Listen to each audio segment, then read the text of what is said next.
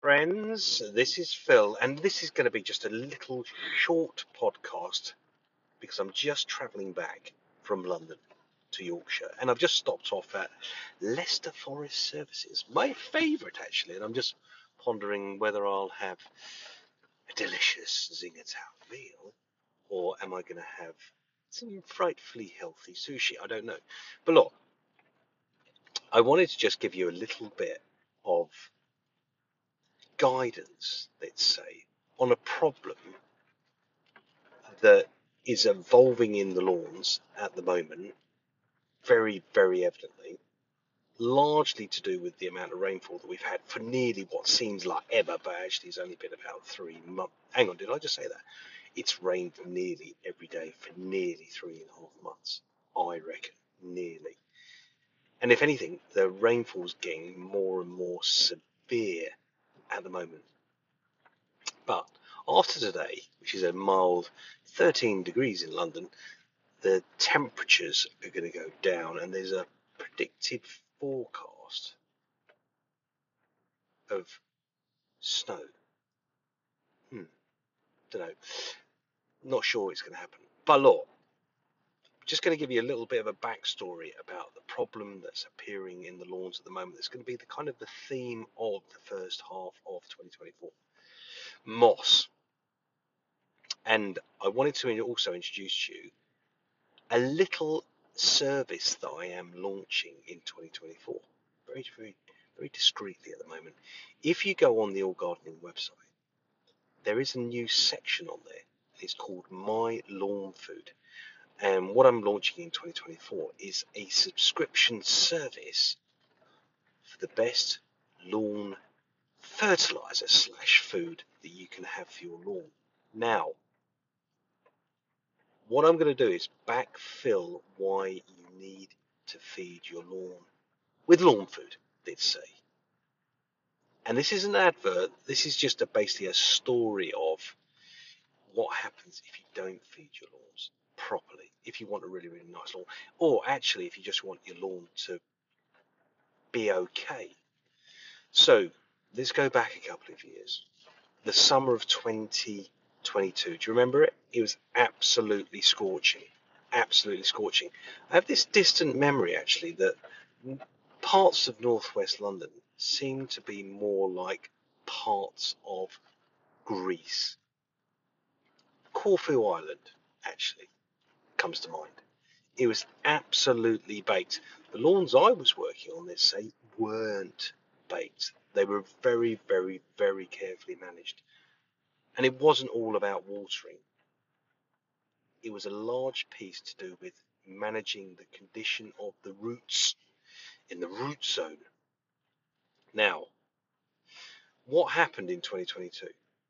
Is as the season started to dry out, as the unfed grass started to slow down its growth, as it started to become more stressed, as it went from a glorious green to a sort of a a, a greyy green, to a silvery green, to a strawy green, to a strawy colour, as that process happened, what many people did, and what many gardening services would have done, because it's just the way things happen, is to keep the garden, to keep the grass tidy, the grass would have been cut shorter and shorter and shorter and shorter and shorter and shorter and shorter until it was burnt out and only a few mil long. Now, what happened after the summer of twenty twenty-two? The it eventually started to cool down and it eventually started to get wet, but it didn't happen quickly enough before autumn slash winter came. And what happened is an awful lot of the lawns never had the nutrients required for the recovery into autumn after summer. So in effect, the lawns were really stressed, really, really knackered, really, really hard worked and hard used, and they weren't fed, and they went into autumn relatively dormant and that's when the problems began, because that was the perfect conditions for surface compaction, really good conditions for the establishment of surface moss, and also a perfect conditions for grass not to grow very well. The conclusion of that, the, the autumn into winter of twenty-three developed the perfect growing conditions for very weak growth grass, let's say. And if you hadn't fed your lawn after the summer of twenty twenty-two, at some point successfully in twenty twenty-three, it's never going to get up to form, is it? It's just going to struggle and struggle and struggle and struggle. And I've seen it time and time and time and time and time and time again. And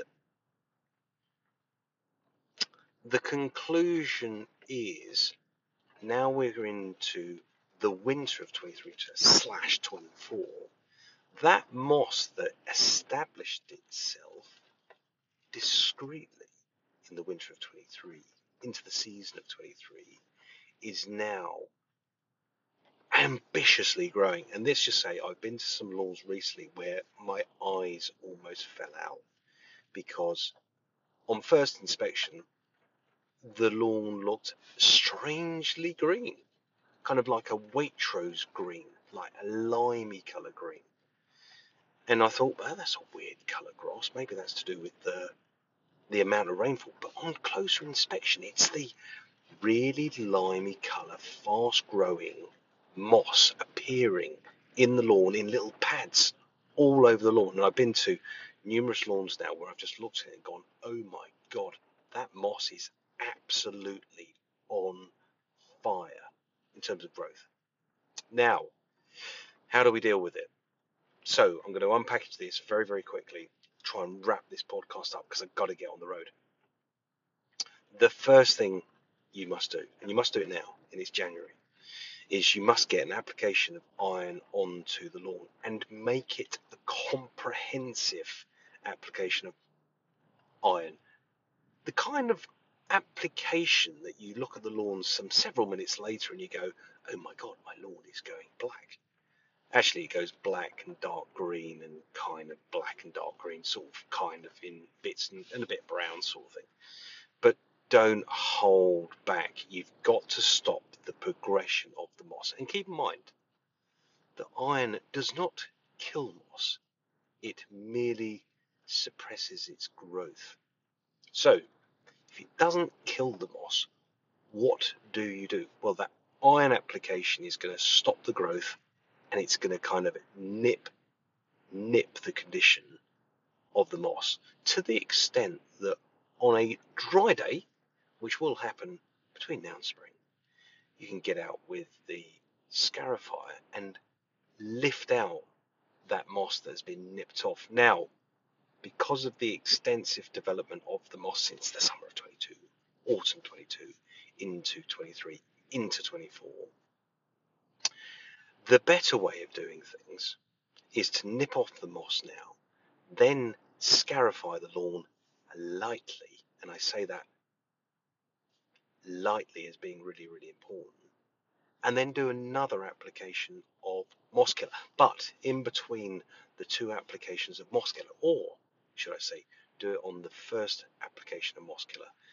I really recommend, really recommend, because it works, because of the amount of lawns that I renovate and reset, I can tell you this is the secret code, is you need to put down a really good quality main season feed. And if you're not sure what that feed should be, that's where, if you go on the All Gardening website, onto My Lawn Food, you'll find that uh, if you subscribe to the Lawn Food, you will have delivered to you the absolutely most perfect fertilizer for dealing with the problem that we've got this season. It's a really good quality fertilizer. It's going to stimulate growth. It's going to stimulate some recovery. It's going to stimulate some health in the roots of the grass. So let's just rewind a little bit on this just to remind us what we're talking about here.